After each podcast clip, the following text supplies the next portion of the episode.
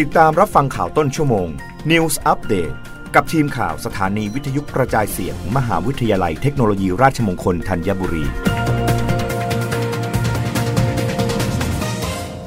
รับฟังข่าวต้นชั่วโมงโดยทีมข่าววิทยุราชมงคลธัญบุรีค่ะสภาองค์กรของผู้บริโภคเรียกร้องรัฐบาลช่วยเหลือประชาชนให้เข้าถึงข่าวซีดได้อย่างเท่าเทียมนายไพบูลย์ช่วงทองกรรมการผู้เชี่ยวชาญด้านสินค้าและบริการสภาองค์กรของผู้บริโภคกล่าวถึงกรณีที่ราชกิจจานุเบกษาประกาศพระราชบัญญัติจราจรทางบกฉบับใหม่ออกมาคุมเข้มเด็กไม่เกินหกขวบที่ขึ้นรถต้องนั่งคาร์ซีทเพื่อป้องกันอันตรายหากใครฝ่าฝืนมีโทษปรับ สองพัน บาทว่า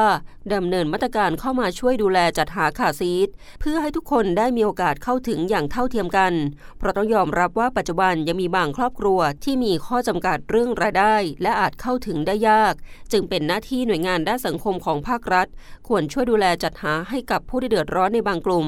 สามารถเข้าถึงการใช้คาร์ซีทเพื่อสร้างความปลอดภัยในการใช้รถใช้ถนนได้ด้วยขณะเดียวกันรัฐบาลควรมีมาตรการด้านเศรษฐกิจเข้ามาช่วยเหลือเช่นในระยะสั้นกระทรวงพาณิชย์ควรเข้าไปกำกับดูแลไม่ให้มีการฉวยขึ้นราคาสินค้าหรือมีการร่วมกับผู้จำหน่ายห้างจัดโปรโมชั่นราคาพิเศษขณะที่กระทรวงการคลังควรพิจารณาให้มีมาตรการลดหย่อนภาษี